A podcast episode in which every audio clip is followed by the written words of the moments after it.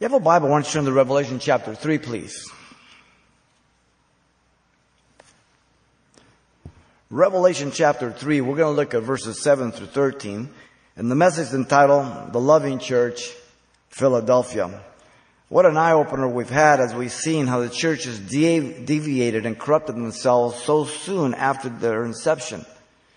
Therefore, as we have uh, seen the messages of these seven churches, um, they are very applicable for all who ever hear the gospel, not just the church or the churches, the seven of them in the day of John.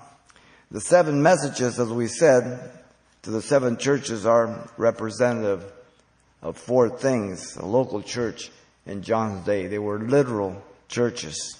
Then a period of church history which we give to you, which prophetically the men of the church have seen so far. And thirdly, the type of congregation that can and will exist throughout the church age. And fourthly is the type of Christian in their own personal relationship to the Lord. So we can all examine the type of Christian we are and what kind of church we're in and judge ourselves. And if there needs to be some adjustments and some acknowledging that we do so before the Lord and that He take care of that. Now the pattern again of these seven letters to the churches is consistent with few exceptions. There's the proclamation, the commendation, then there's the condemnation, the exhortation, and the application. And only Sardis and Philadelphia here do not have condemnation. They're the only ones. So they're the exceptions. Once again, the church of Philadelphia, as all the preceding churches have that we've studied, need um, to be studied in its historical background in order to see the relevance of the letter and how it is addressed to her and the things that are said because they're all related. Let me read here our text. In chapter 3 of Revelation, verse 7, it says, And to the angel of the church of Philadelphia write these things, says he who is holy, he who is true, he who has the keys of David, he who opens and no man shuts, and shuts and no man opens. I know your works. See, I have set before you an open door, and no one can shut it. For you have a little strength, and have kept my word, and have not denied my name. Indeed, I will make those of the synagogue of Satan, who say they are Jews and are not, but lie indeed, I will make them come and worship before your feet, and to know that I have loved you because you have kept my commands to persevere, and I also will keep you from the hour of trial which shall come upon the whole world to test those who dwell on the earth. Behold, I am coming quickly. Hold fast what you have, that no one take your crown. He who is, he who overcomes, I will make him a pillar of the temple of my God, and he shall go out no more. I will write on him a name of my God and the name of the city of my God and the new Jerusalem, which comes down out of heaven from my God. And I will write on him my new name. He who has an ear, let him hear what the Spirit says to the churches. The historical information about Philadelphia is important. The city of Philadelphia is um, was an ancient uh, Lydia of, of, Asia Minor. Uh, again, Paul did much of his missionary work there in Asia Minor, as we've seen. And the city was located 25 mile or so, or 30 miles southeast of Sardis, along the Hermes River Valley. Today it is called Alasehir. And again, they're in a little horseshoe uh, shape. They're in Asia Minor, modern day Turkey. The city was uh, on the border of Mysia, Lydia, and Phrygia. These are common names as you go through the book of Acts. And the city was founded by Attalus, the king of Pergamus, in 189 BC. The king named it in honor of his brother Eumenes, whose um, loyalty and had earned him the name of Philadelphus. Philadelphia means brotherly love. So Philadelphia is a city of brotherly love. But it doesn't seem like it lately. Um, the city was founded intending that it might be a missionary of Greek culture and language to Lydia and Phrygia. And the goal was fulfilled. The Lydians had forgotten their own language by AD 19. The city was situated on the edge of the Great Plain on a 650 foot terrace above the sea level called Katstak o Mani, meaning burnt land, because it was a volcanic plain. Now, consequently, it was a very fertile land, and because of that, it had center, it centered on grape growing. So it, the, the, the crops gave great yield there. And the strategic location at the junction of trade route um, was there leading to Mysia, Lydia, and Phrygia, uh, and had helped it to earn its title of the gateway to the east, having great commercial importance. So you always have two things important in the old days when you're going to establish cities. First is roads, and then water. Very important. If you control the roads, you control the armies. If you control the water, you can stand and attack. And you have food and water. Very, very important. Now, the area was also noted for earthquakes. Remember, Sardis had been destroyed once, and so was Philadelphia in 17 AD. And therefore, many times the inhabitants of the city would just flee out in the open area, even going out of the city for safety.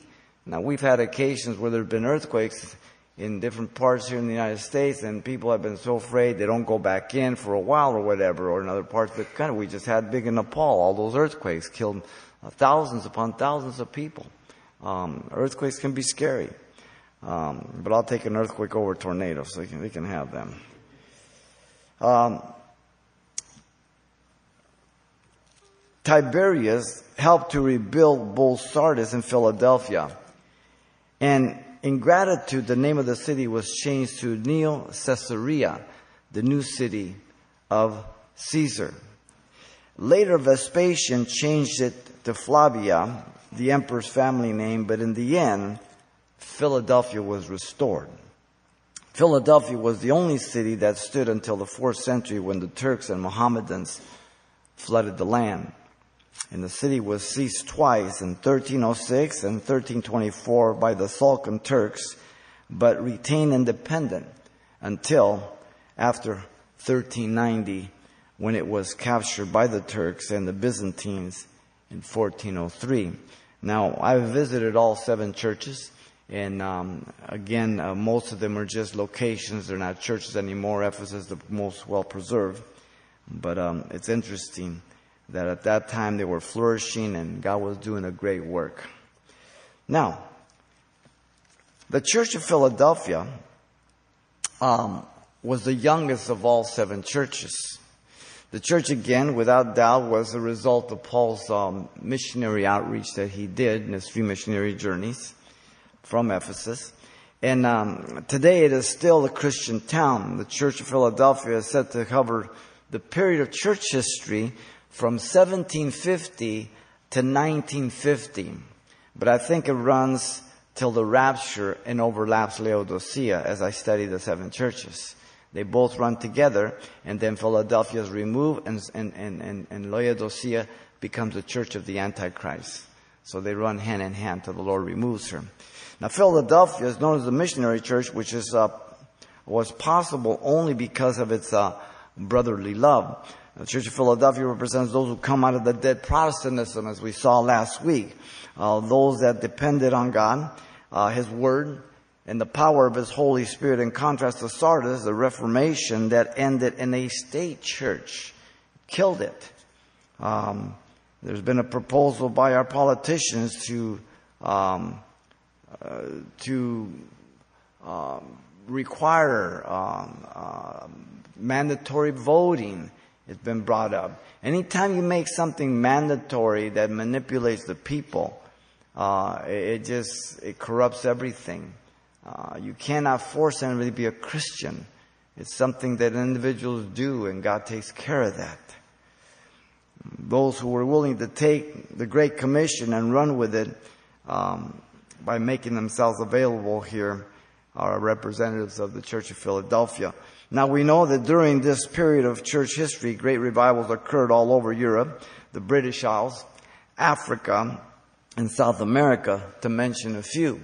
So God in His grace always pours out His Holy Spirit. And the ultimate one will be the book of Joel chapter 2 that was quoted by Peter in Acts 2. But it also goes all the way into the tribulation and great tribulation and he makes no distinction. There's going to be one of the greatest outpouring of the Holy Spirit during the tribulation and great tribulation. And, and many are going to come to the Lord in spite of the difficulties and the horrible time that will come. Um, it's amazing. God's mercy. Now there are two interesting things to note during this period. The printing of the Bible in order, uh, in other languages took place, which allowed the Bible to go all over. And there was a marked increase in the study of the premillennial return of Christ at the turn of the 1800s, which had been dead since the third century. So we mark these two important things, the printing of the Bible and a looking to the return of the Lord once again. And those are always important. You have your Bible and you know Jesus is coming. Okay? Studying and watching and being ready. So the Church of Philadelphia today has a population roughly about 20,000. A fourth of the population is Greek. Christians are about 2,000 with, um, with a bishop and five churches in, in the area there. Now the religion of Philadelphia is the other churches, you know, because all these churches were in pagan countries and they were in the world and they had all the religions and um, there was a god, the gods of Philadelphia were Artemis and Asclepius with their temples and we've seen both of them. Both of them are, uh, are, um, are sexual, uh, um, gods that were worshipped through sexual practices and pagan gods. Dionysius was the god of revelry and was worshipped in um, relation to the incredible wine industry. And we've mentioned that before in other churches, and that, that God is still worshipped today at spring break and every Friday and Saturday night. You and I used to celebrate them all the time. And um, that's just the way of the world. Emperor worship was established in the city between AD 211 and 217, and it earned the title of Neocorus, meaning temple warden. In the fifth century, it was given a nickname, Little Athens, because of its proliferation of festival and pagan cults. You have Mardi Gras, you have uh, Carnival, all these things. They're all corrupt, they're all debauched, they're all quote quote, and that's the new term today. People don't say I'm religious, they say I'm spiritual. And they make no difference between the Spirit of God and the Spirit of darkness. When someone says they're spiritual, it could be they worship demons. And they think that's good. In fact, many of our agencies that are in police and stuff like that have depended upon clairvoyance and all that, or people who contact the dead to try to crack cases today. Today they see no problem with that. Uh, we have mixed the two without distinction. And that's very, very dangerous. So this was the historical background to Philadelphia. Now having this background, we'll be able to examine the letter and to see the things that are stated to her. And once again, like all the other churches, to see the relationship of those words. First comes a proclamation in verse 7. Notice the identity of the recipient of the letter is the angel of Philadelphia, and once again, as in all others, the word angelon um, is a messenger of God. It's talking about the pastor, the one who ministers the word of God. It's not talking about an angel. And it's the church, ecclesia, those called out of the world to God. Those out of darkness into the marvelous light. A transformation has taken place. The name Philadelphia again means the city of brotherly love. The identity of the writer, notice, is Jesus Christ once again. Not, these are not the words of John, the words of Jesus. These things says, and he goes back to chapter 1 verse 4 all the way to verse 5 that he takes them. The chain of command, we have seen God to the Son, to his angel, to John. And John to us, Revelation 1 1, the blessing is to the one who reads in Revelation 1 3, and the blessing was and is to the one who reads the Word of God and keeps His Word, and it's very important. In the seven messages, uh, were sent to all the churches. Again, each of them received their letter, but all of them received the entire seven and the entire book of Revelation. Um, the identity is once again fitting. Notice there in seven, our Lord identifies himself as He who is holy. This identity is not found in the description of the first chapter as others, yet the first two are found in the sixth chapter and all are implied in the description of the glorified Christ as it focuses on his very holiness and genuineness of the risen Christ, both in chapter 1 and in chapter 6 verse 10. He is glorified. He is there majestic, the high priest. The description identifies the character of Jesus by one of his attributes that make him distinct from man who is sinful. All men and women are sinful. All of us, whether in private or in public, we will sin. All of us fall short of the glory of God. Yet there has been a change in our life. That's not where we live. That's not where we uh, are always at. We have been transformed. God has changed our minds, our hearts, and our life has had a drastic, drastic change. And our families and our friends and those around us have been the first to witness that.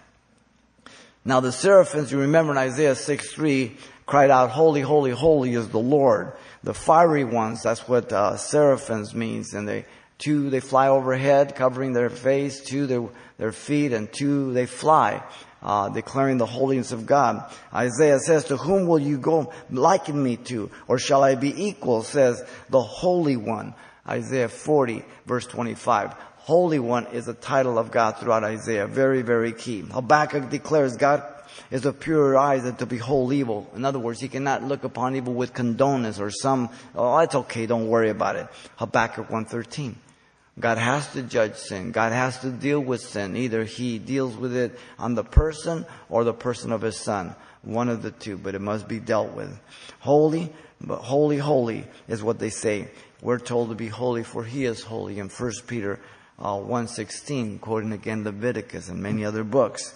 For such a high priest beca- became us who is holy harmless, undefiled, separate from sinners, and made higher than the heavens. Hebrews 7:26 says. The book of Hebrews is just the Leviticus of the uh, of the New Testament.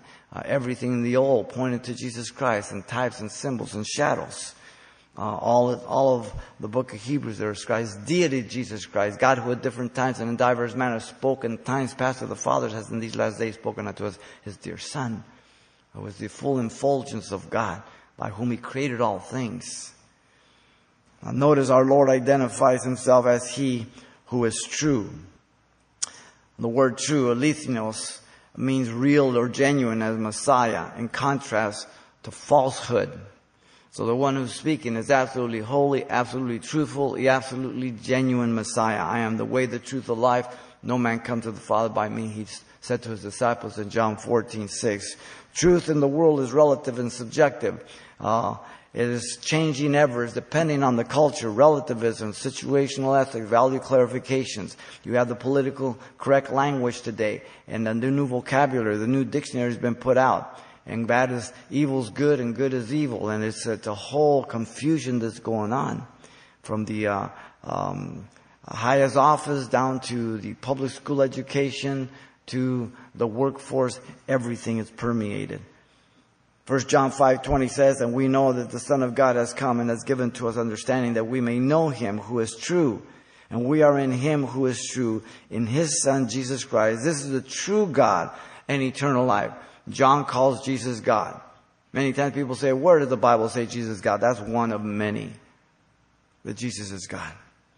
Our Lord notice identifies himself as he who has the keys of David, still in seven. Keys speak of authority and power to control, knowledge as well as identifying his royal office. The prophecy refers to Eliakim um, in Isaiah 22, verse 20 through 22, um, who was a steward over the house of King Hezekiah, placed over the house of David. As a descendant, he had access to the king's treasury to replace uh, unfaithful Shebna in uh, 712 BC, if you remember when we studied. Um, Again, all that we see here is related to the scriptures. When John is writing, you must keep in mind, when he's writing this, all they have is the Old Testament. Okay? Uh, John is the last one to write, so some of the, the Gospels have been written except for John's and, and the other letters, but once again, um, when they're talking about the scriptures, they're talking primarily of the Jews who the Old Testament and the New Testament letters that are going out now. Um, there is the dual prophecy of Solomon and Christ, as you remember in 2 Samuel 7, 12 through 13. Solomon, the first uh, short-term fulfillment. Jesus Christ, the long-term fulfillment, ultimately. Christ is the key to unlocking the mysteries, the mysteries of life.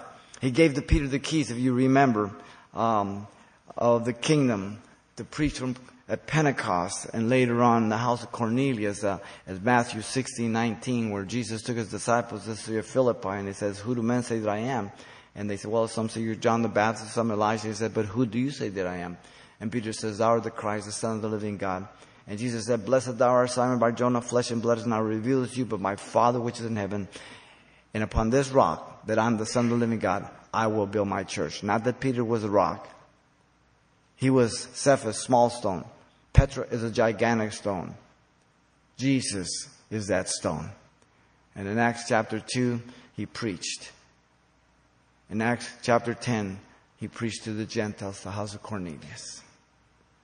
Now our Lord identifies himself as he who opens and no man shuts and shuts and no man opens.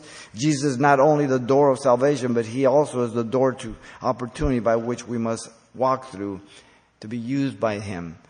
People sometimes are often trying to push their way to be in ministry, to do this, to do that, or to be this, or to hang out with this person. And it's just, it's not natural. If God has called you, then He has gifted you. He has called you, He has enabled you. You used to seek Him to see where is it that you fit? What are your gifts? Where do you serve? And you do it faithfully, naturally.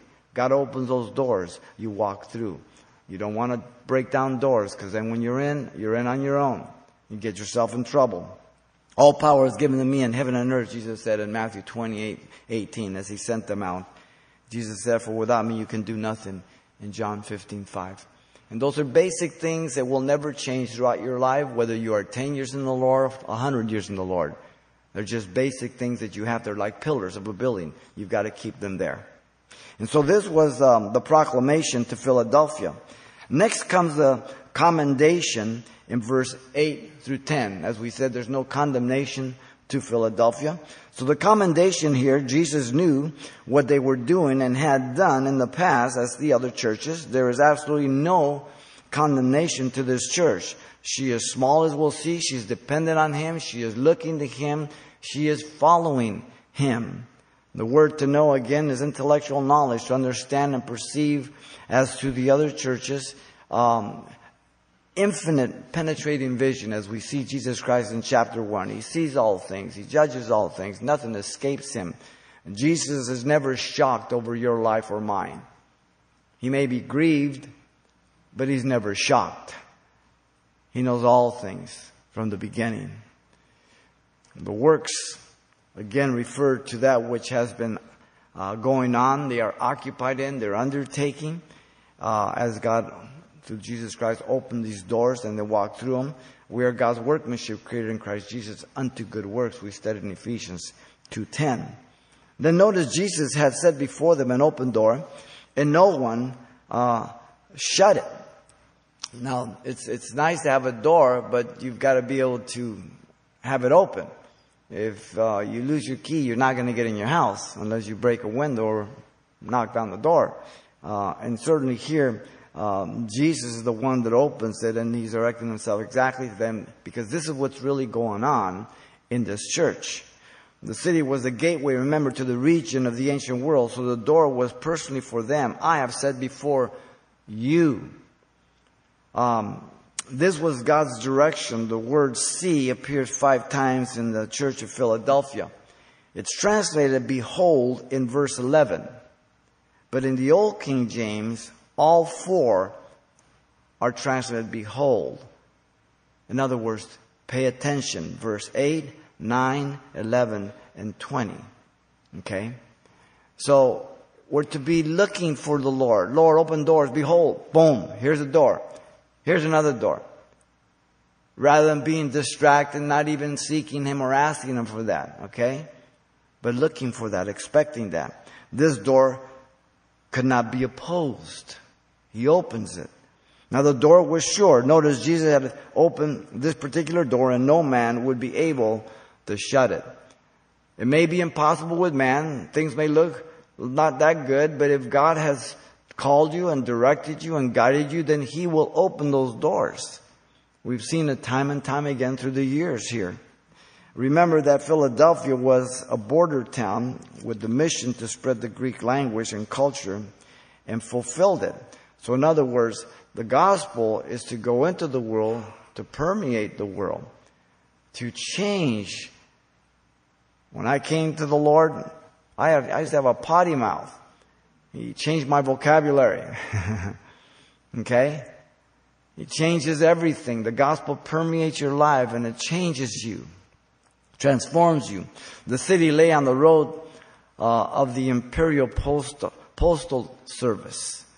Interesting. Roads were very important to get the word out. The armies of Caesar traveled in caravans, and now the missionaries of Christ are going through these things. When the fullness of time had come, God sent forth the Son made of a woman under the law, Galatians 4 4. The, the fullness of time, the right exact time. One language, Greek. Roads all over the world, peace. Three things were important to get the gospel out. Right on time, God sent His Son. Now this open door, notice, was to proclaim that Jesus was the door to the sheepfold of God. Jesus made it very clear in John 10 verse 7 and 9. The relevance of this open door is seen as Ramsay explains the geographical setting. Listen carefully. Quote, Philadelphia lay at the upper extremity of Long Valley, which opens back from the sea. On passing Philadelphia, the road along this valley ascends to the Phrygian land and the great central plateau, the main mass of Asia Minor.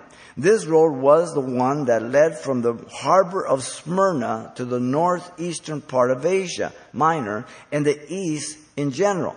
The one rival to the great route connecting Ephesus with the east and the great Asian trade route of medieval times. Philadelphia, therefore, was the keeper of the gateway to the plateau. How relevant the message in her geographical and historical setting. Uh, God is, God is contemporary. God is perfect all the time. William Carey, as you know, the cobbler, went to India and started a factory and he learned a dozen languages. Uh, he became professor of, uh, uh, of Bengali, um, Sanskrit, and uh, another word that I can't even pronounce. And he um, uh, sounded the gospel across the length and breadth of the land and he built the finest college in the country producing a brilliant translation of the Bible and hired missionaries and hammered at India's heart. Um, William Carey University is just up here in Pasadena. Uh, he was just a, shoe, a shoemaker, a cobbler. And God touched his heart and just transformed him in the mission field. This was and is the open door of opportunity to spread the gospel, the mission of heaven um, though with every open door, opposition may be present. In fact, this is the way Paul um, identified an effective door. And many adversaries are there in Ephesus. A great effectual open door has been opened to me, and there are many adversaries. Because if God opens the door, that means the gospel is going to be effective. And when the gospel is going to be effective and preached, there's going to be great opposition. Uh, it, nothing ever changes. You know, Pasadena means um, the passage to Eden, and it's considered to be the gateway to the San Gabriel Valley. And if you look around Pasadena, just drive around, there's some beautiful churches, Gothic churches, beautiful. I mean, these uh, right here, this was a gateway to the San Gabriel Valley, and passage to Eden. And um, you can see at one time there was flourishing communities of believers um, to build those buildings and to fill them the size that they are, but now they are empty uh, for the most part. And uh, for one time, like we're studying the churches here, the San Gabriel Valley here was on fire. Um, people were being saved. People believed in God. Uh, businesses shut down on Sunday. You didn't have little league on Sunday and football games. You, you went to church. You were with your family. Uh, culture has changed and transformed and, and opposed Jesus Christ in every way possible. Now notice the reason Jesus opened up such a door is threefold. In verse 8, this church had a little strength depending on Jesus Christ. These were the few of Philadelphia who had depended on the Holy Spirit and, and the source of all activity in the church. Now, we need to be careful realizing that God does use people, but we certainly don't want to live in such a way to where we're calling the shots and we just become great organizers and, and uh, marketing people and, and we run the church like a corporation. Jesus is the head of the church and He directs and guides us and we look to Him and we want to make sure that we're following His lead. First in our own lives, then secondly, as the church of Jesus Christ and that we go only where God wants us to, do only what God wants us to do. We can't do everything, and we're not going to go everywhere, but we will do the things that God has called us to do and go where He wants us to go. And if we do that, then the others will do what God calls them to do, and God will get all His will done. So we're not here to copy other churches or to follow other churches, but we're here to follow the Lord Jesus Christ. Very, very important. Now, these are part of the little flock who will receive the kingdom that Jesus said in Luke 12:32, my little flock. I tell you that he will avenge them speedily, he says. Nevertheless, when the Son of Man comes, will he really find faith on the earth? The answer is no, but he will avenge his elect. Luke 18, 8. In other words, things will get so bad that people will say, well, God's not going to avenge us. Oh, God will avenge us. But when Jesus comes back, there won't be faith that He will avenge, but He will avenge the evil. Because He's God, He's holy. Numbers are nothing with God, for Sardis had few. Revelation 3 4. Gideon had 300 men in the Old Testament and uh, God used the 300. As you know, when we were in Alhambra, those of you who were still with us, uh, six and a half years from the time the Bible study started, we were in that cockroach infested theater that only had one light bulb, thank God. And, um, and we had, we're up to about 500 or so, maybe a little bit more. And we were looking for a building. We didn't know where. We thought it would be Alhambra. And then God reduced us down to 300.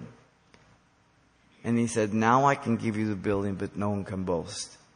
And he gave us this building, moved us up five miles north, and he gave us this building with 300 people. You talk about a miracle. Absolute miracle. He opens the doors. He doesn't need many people. He just needs people that are willing to follow him and obey him. And there has never been any pressure on anybody here for money, ever. It never will be. And if anybody pressured from this pulpit, you tell me. First get up and walk out, then come back and tell me. That's not the case here. Whenever God wants to shut this down, He's more, more than welcome to do so. It's up to Him. The Syrian army surrounded Elisha's house, we remember, and his servant feared in 2 Kings 6. We're dead, we're dead. Elisha said, Fear not, for those that are with us are more than those that are with them. And he opened the eyes of Gehazi and he saw the cherubim and, and the angelic beings. Amazing. Paul said, that he rather boasts in his infirmities and the power of Christ might rest upon him. For when he was weak, then he was strong. In 2 Corinthians 12, 9 and 10. Strength can be a, a double handicap, a double weakness, uh, because we depend so much on our own strength. Sometimes um, we depend so much on our abilities and talents when we're young that God says, I can't use you. I got to wait till you get old. that way you know that you, it's not because of you. God knows. Some of the greatest instruments of God have been saved by average people, nobodies. You know, too often we think of Billy Graham or things like that or other evangelists. God wants to use you. You don't have to worry about all that. They're doing their part. You do your part. God takes care of it. Nor did the church had kept his word, obeying him.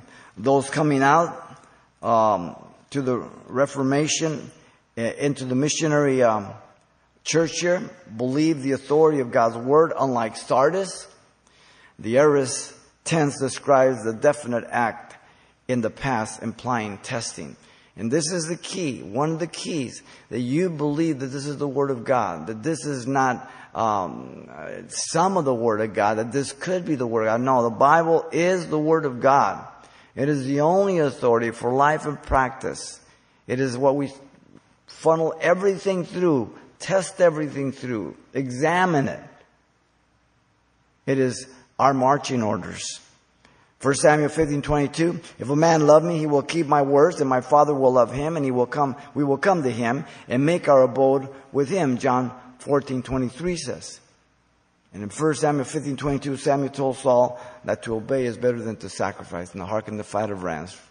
For disobedience is rebellion, uh, is, uh, rebellion is a sin of witchcraft. And he's talking about Saul. Disobedience to God's word. And so the church had not denied his name, being loyal to him, his word, his name. This also is in the aorist tense describing loyalty in the past. So they had been loyal and they were still loyal as the time that the letter was written. They had never denied privately or publicly their faith or loyalty to Christ, which was the result of their perseverance, compassion, and the love for the lost. And uh, that's one thing that you have to keep in mind all the time. That when you look at the world, as bad as it gets, and as much as we want to complain, that we realize God has saved us and people are out there lost. And the only thing that's going to get them out of there and give them hope is the gospel of Jesus Christ. Nothing else. Absolutely nothing else. If you will confess me before man, I will confess you before my Father in heaven. If you deny me, I will deny you. Matthew 10, 32, 33. It's while you're living that there's hope that you can repent, not after you're dead. Because of these three things, they were commended for Christ and had set before them an open door and no man can shut it. What a comforting thing it is that you can just rest in the Lord and follow your leading as you live your life out. You can look back and say, Lord, you've been so good. You've opened all those doors. And you'll be able to see the times when you disobeyed the Lord. You'll see when, you know, maybe a door you didn't walk through. Nobody shoots 100%. But your life should be able to be seen in walking with God, using you, moving forward. Now, the true to his word, Jesus notice always opens doors to the Philadelphia type church to communicate the gospel uh, message. Uh, again, the motive is agape love. Jesus did it in the New Testament. And um, the Holy Spirit fell on 3,000 at their Pentecost in Acts 2 as Peter is preaching and he saves them. The Holy Spirit forbade Paul to preach in Asia and he opened the door in Macedonia in Acts 16. Yes, sometimes Jesus says, don't preach here. I want you over here. No, don't speak to this person. Speak to this person. Because God knows the heart of the person, right? He knows who's ready, who's not. Our Lord opens doors at, at Corinth and, and Paul um, cannot could not be hurt. In Acts 18, he says, stop being afraid. No one's going to hurt you. I have many souls in this city. And he stayed there for 18 months, established a church. Ephesus was an open door for three years in Acts 19. For a great and effectual door has opened, Paul says, and there are many adversaries. In 1 Corinthians 16, 9, as I said, what a way to describe open doors. Many adversaries. we say, well, God's opened the door. There's, there's been no problems. Everything's flowing together. Paul describes an door just the opposite. God's opened a great door. Man, there's a lot of problems. Wow, what a different perspective, huh? He says, when I came to Troas, preached Christ's gospel, and a door was opened to me by the Lord, 2 Corinthians 2.12. So he acknowledges this. In Colossians 4.3, he says, meanwhile praying also for us that God would open to us a door for the word to speak the mystery of Christ for which I am also in chains. Now notice Jesus did it in the Reformation as you look back through Zwingli, Luther, John Calvin, Knox, bringing forth great revivals in England, Britain, the British Isles, Ireland, America. He used common men as George Whitefield, Charles Wesley, Charles Finney, Dwight Moody, Billy Sunday, and many others. Men that took advantage of the open door and were obedient to the call of God. Today, He is still opening doors to those who will go and proclaim the gospel. The church in China, an incredible example of all that is going on underground. The missionaries were kicked out and God did a special work just by himself, taking the church underground and it's growing. It's still there. Um, Billy Graham, his son Franklin, have been faithful to preach the gospel everywhere they go, especially Franklin today. He don't mince words. That's good.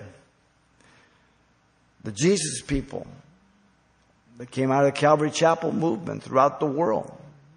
Calvary's all over. God's used it. Now Chuck is dead. It'll be two years, October the 3rd. Things change. But God's still on the throne.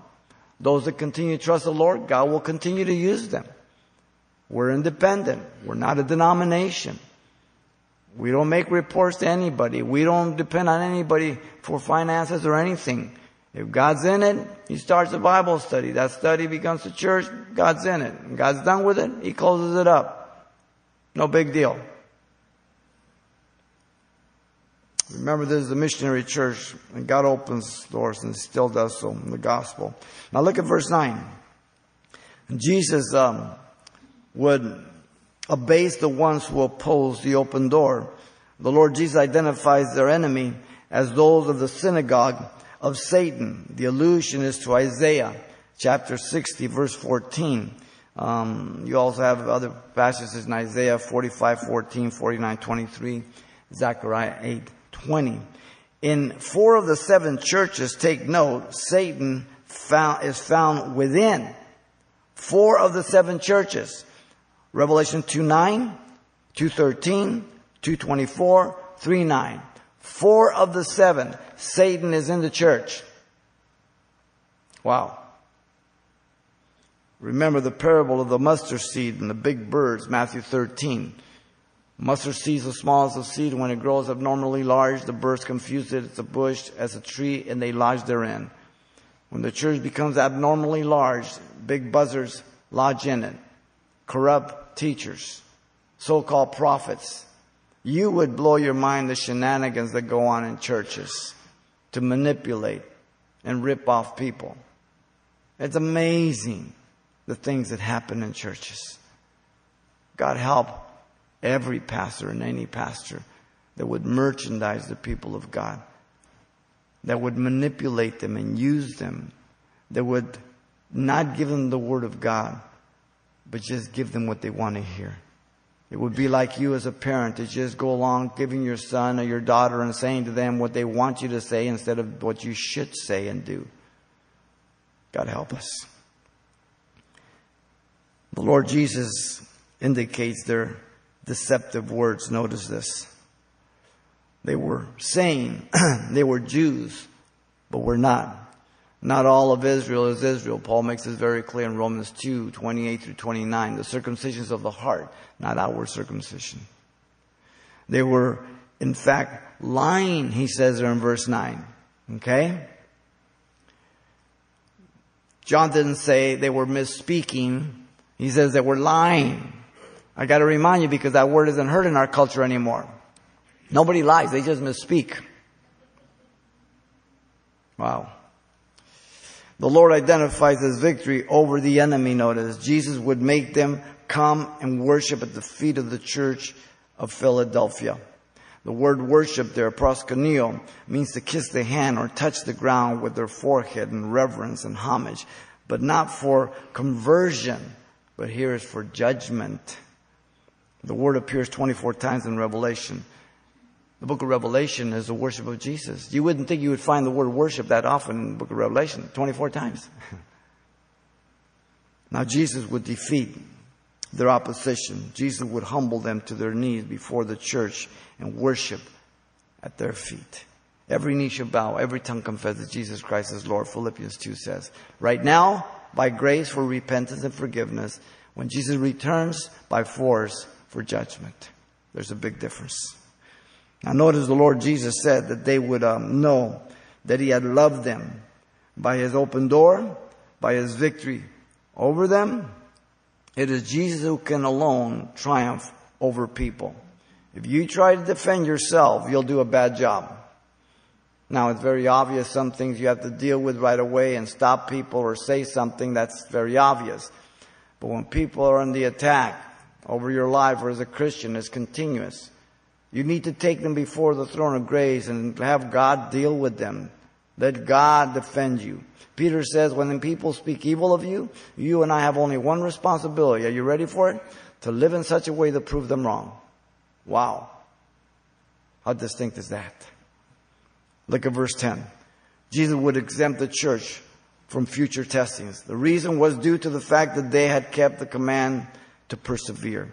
They had kept in the aorist tense the historical fact, depending on Jesus to do what he commanded. They had been dis- disciplined to yield to the Holy Spirit for obedience. The word perseverance means steadfastness, constancy, endurance. In the New Testament, it is used for the characteristic of a man who has not swerved from his deliberate purpose and his loyalty to faith and piety by even the greatest trials and sufferings. Literally, it is the word of life endurance. His is the source as they depend upon him. Apart from me, you can do nothing. Now notice still in 10, the Lord would keep them from a specific time of testing. Don't miss this. It would involve a definite period of time, indicating by the phrase, the hour of trial. Underline that. It would include the entire world. Note that. Implied by the phrase, which shall come upon the whole world, literally, earth dwellers. You and I are not earth dwellers. We are heavenly citizens. We are children of God. We are saints of the Most High.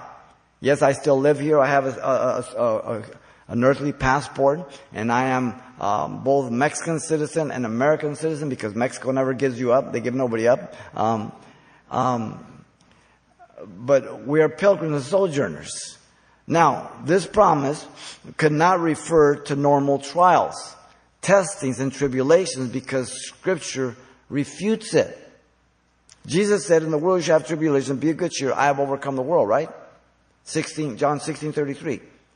So Jesus is talking about the normal trials we go through the world. This is very specific.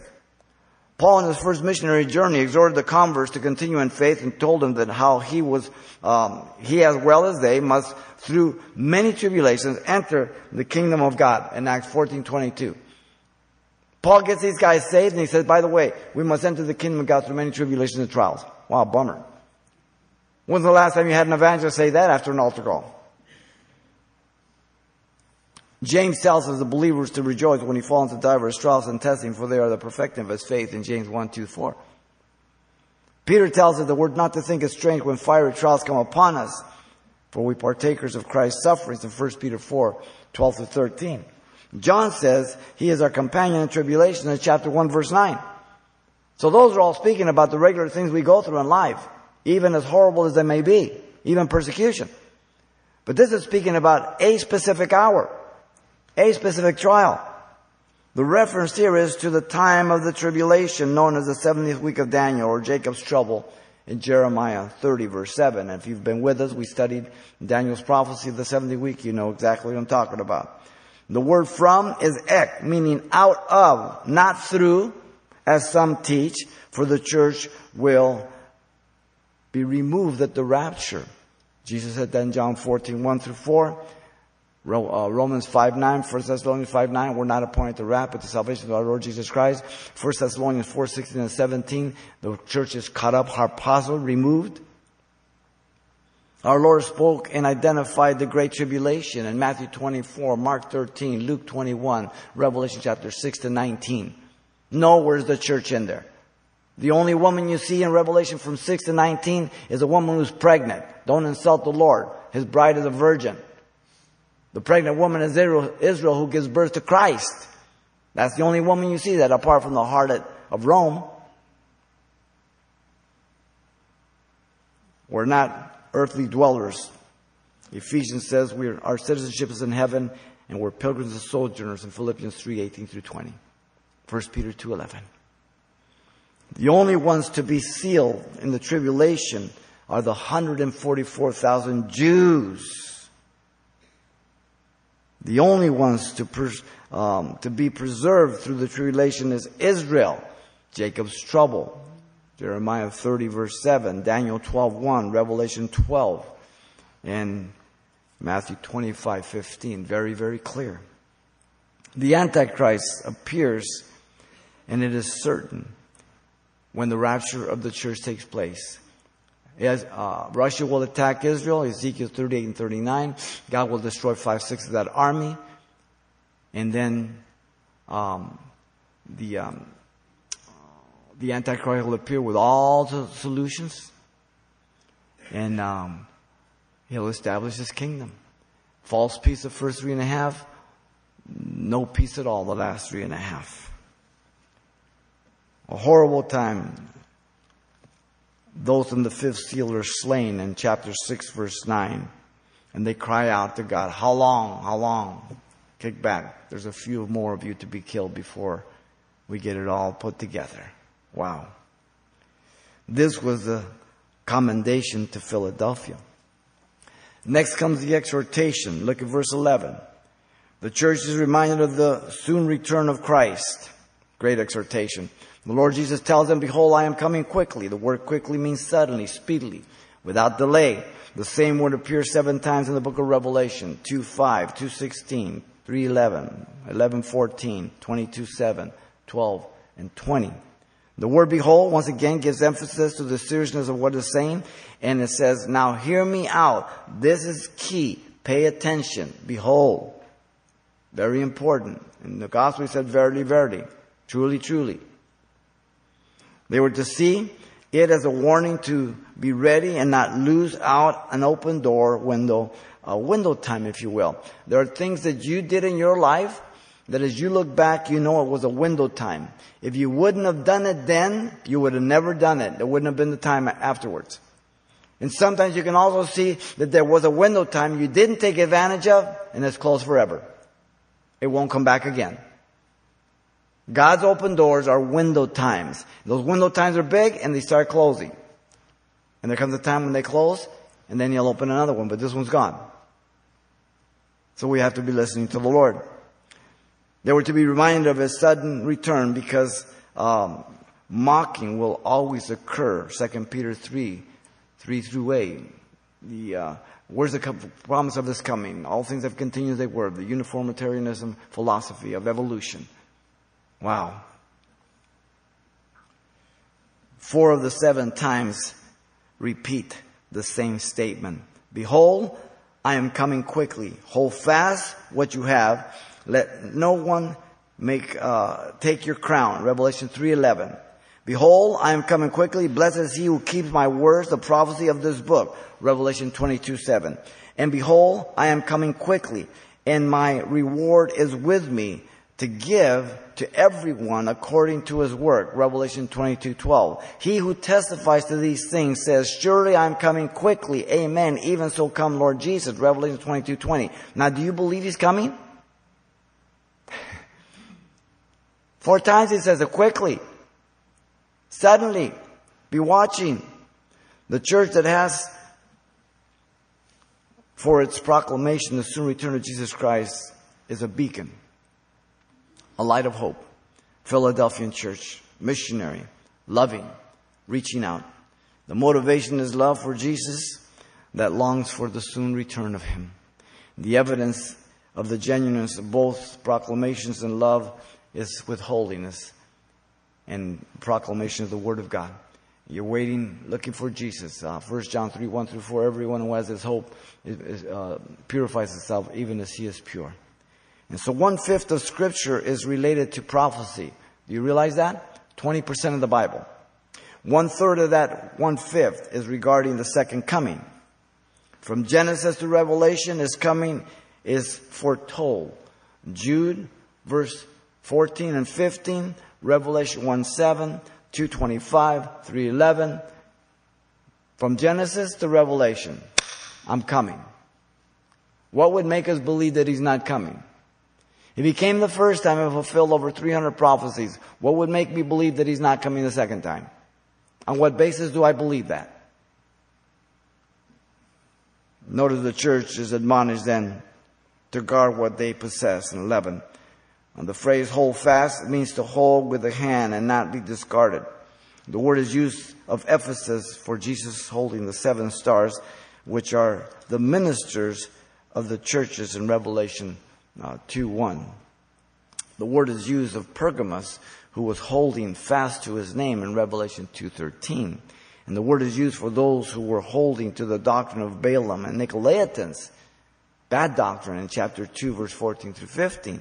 And the word is used for the few Thyatirans to hold fast what they had till he came in Revelation 2, 25.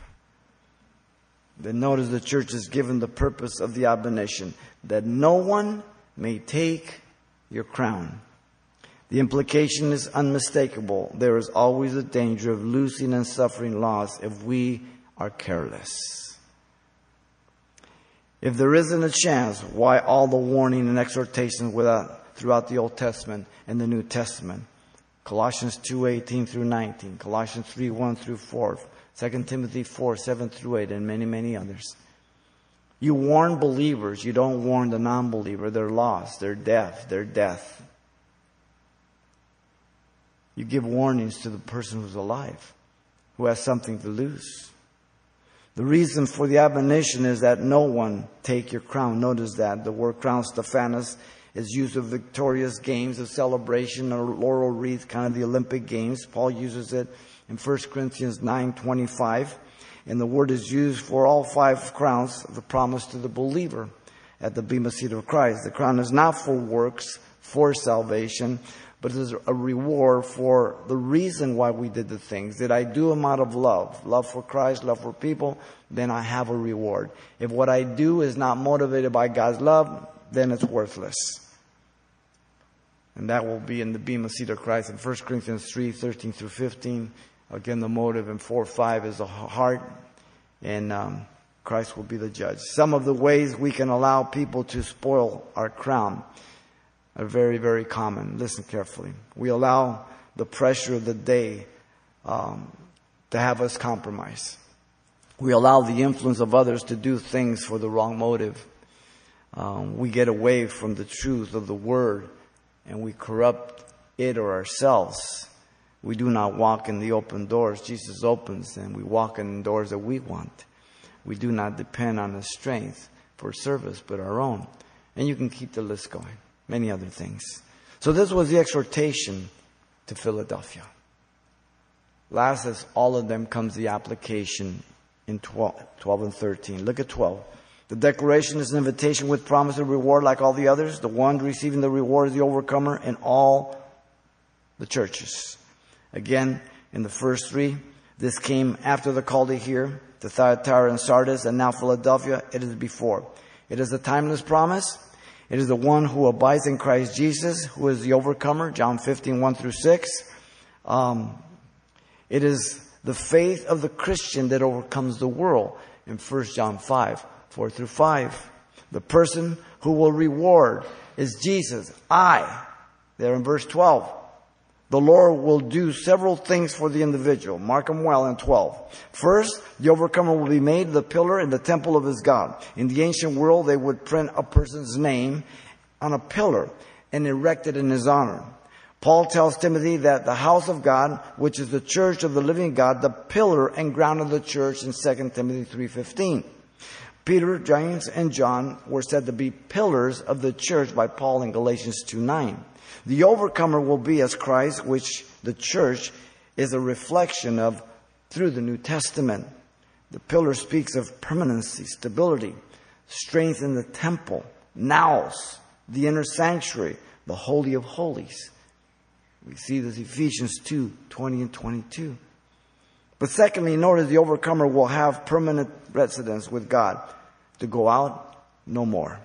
It speaks of permanence, perfection, from wavering, a total rest and peace, significant when we recall that the people constantly ran out due to the earthquakes. You're not freaking out anymore. You're resting. Okay? No more earthquakes, no more testing, no more trials. You're there. It speaks of the belonging and, and, and, the promise of Jesus to his disciples.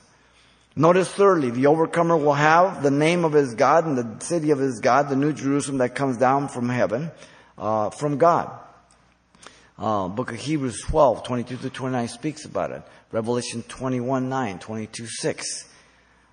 One cannot miss the parallel of the city that was founded with the intention that it might be a missionary to culture, the Greek culture and the language of Lydia and Phrygia, which lost their language. They were overtaken from it. And so the same here with Philadelphia. They shall see his face and his name shall be on their forehead, Revelation 22 4 says. 144,000 Jews have their father's name in their forehead, as we see in Revelation 14 1. It speaks of ownership, privilege, authority, character, faithfulness. But fourthly, notice the overcomer will have Jesus write on him the new name of Jesus. This is significant in that the name of the city was changed by Tiberius and Vespasian, if you remember. The name of Jesus is called the Word of God, the King of Kings, the Lord of Lords in Revelation 19, 13, 16. In that day, he shall be called the Lord Tsidkenu, the Lord our righteousness, Jeremiah 23, 6. It speaks of a personal individual and eternal relationship with Jesus Christ. Isaiah 56, 5. Then notice the declaration is an invitation to anyone. There must be a willingness to listen as an individual if you find yourself any less than what Philadelphia is or I. There is a sense of responsibility, accountability to what is being heard. There is a culpability to every person for listening to take the way of repentance if need be. The words, he who has an ear, let him hear, are famous words of Jesus. Take heed how you hear, what you hear, over and over again. And then notice also, the declaration is an invitation to obey what the Spirit says to the churches. The word here, akuo, again, the faculty of hearing, not one that's deaf. The idea is that of hearing with keen, sensitive hearing to obey. Literally, let him accurately and effectively hear, just as the other churches. They all get the same application. The obedience is not limited to the message of the Church of Philadelphia, but all seven messages, as we have pointed out. The word churches is in the plural. The Spirit is the speaker in the person of Jesus Christ, the comforter, the one that brings him glory. So this was the application to Philadelphia. Let me close with a poem. Listen carefully. I think that I shall never see a church that's all it ought to be. A church whose members never stray beyond the straight and narrow way. A church that has no empty pews, whose pastor never has the blues. A church whose deacons always deek, and none is proud, and all are meek. Where gossips never peddle lies, or make complaints, or criticize. Where all are always sweet and kind, and all to others' faults are blind. Such perfect churches there may be, but none of them are known to me. But still we'll work and pray and plan to make our own the best we can. if you're looking for the perfect church, please, when you find it, don't join it. You'll ruin it. Remember your life and remember your little strength. Remember He opens doors. Remember He's coming. The message to the church of Philadelphia is to keep trusting and walking by faith through the open doors because He's coming suddenly. The message speaks of a local church in John's day. The message speaks of a period of history, 1750 towards about 1950. The message speaks of a type of church that will exist through the church age from Pentecost to the rapture. And the message speaks of a type of Christian throughout the church age. And so, once again, we get to take the exam. We get to correct our own paper. Father, thank you for your grace, your love, your goodness. We love you. We thank you. Speak to our hearts, Lord, and we thank you for your mercy and grace and your kindness that, Lord, none of us would be able to confront you if it wasn't by your grace. So we left everybody here, Lord, listening, and those over the internet, you would minister to us, Lord. If there's anyone here who doesn't know you, Lord, you would speak to them. As you're praying, if you're here, if you don't know Jesus Christ as your Lord and Savior, God has brought you here to be saved, to repent of your sins. You might be over the internet. Right where you sit, you can accept Christ Jesus by faith. If you recognize that He is God who became man, died for your sins and rose from the dead, and that you are a sinner, and that God's wrath is upon you, then you can call upon Him and He will save you right now. This is your prayer of repentance to Him, and He will save you right where you sit. Father, I come to you in Jesus' name. I ask you to forgive me, Lord, for all my sins. Give me a brand new heart. Fill me with your Holy Spirit. I accept you as my Savior and Lord. In Jesus' name. Amen.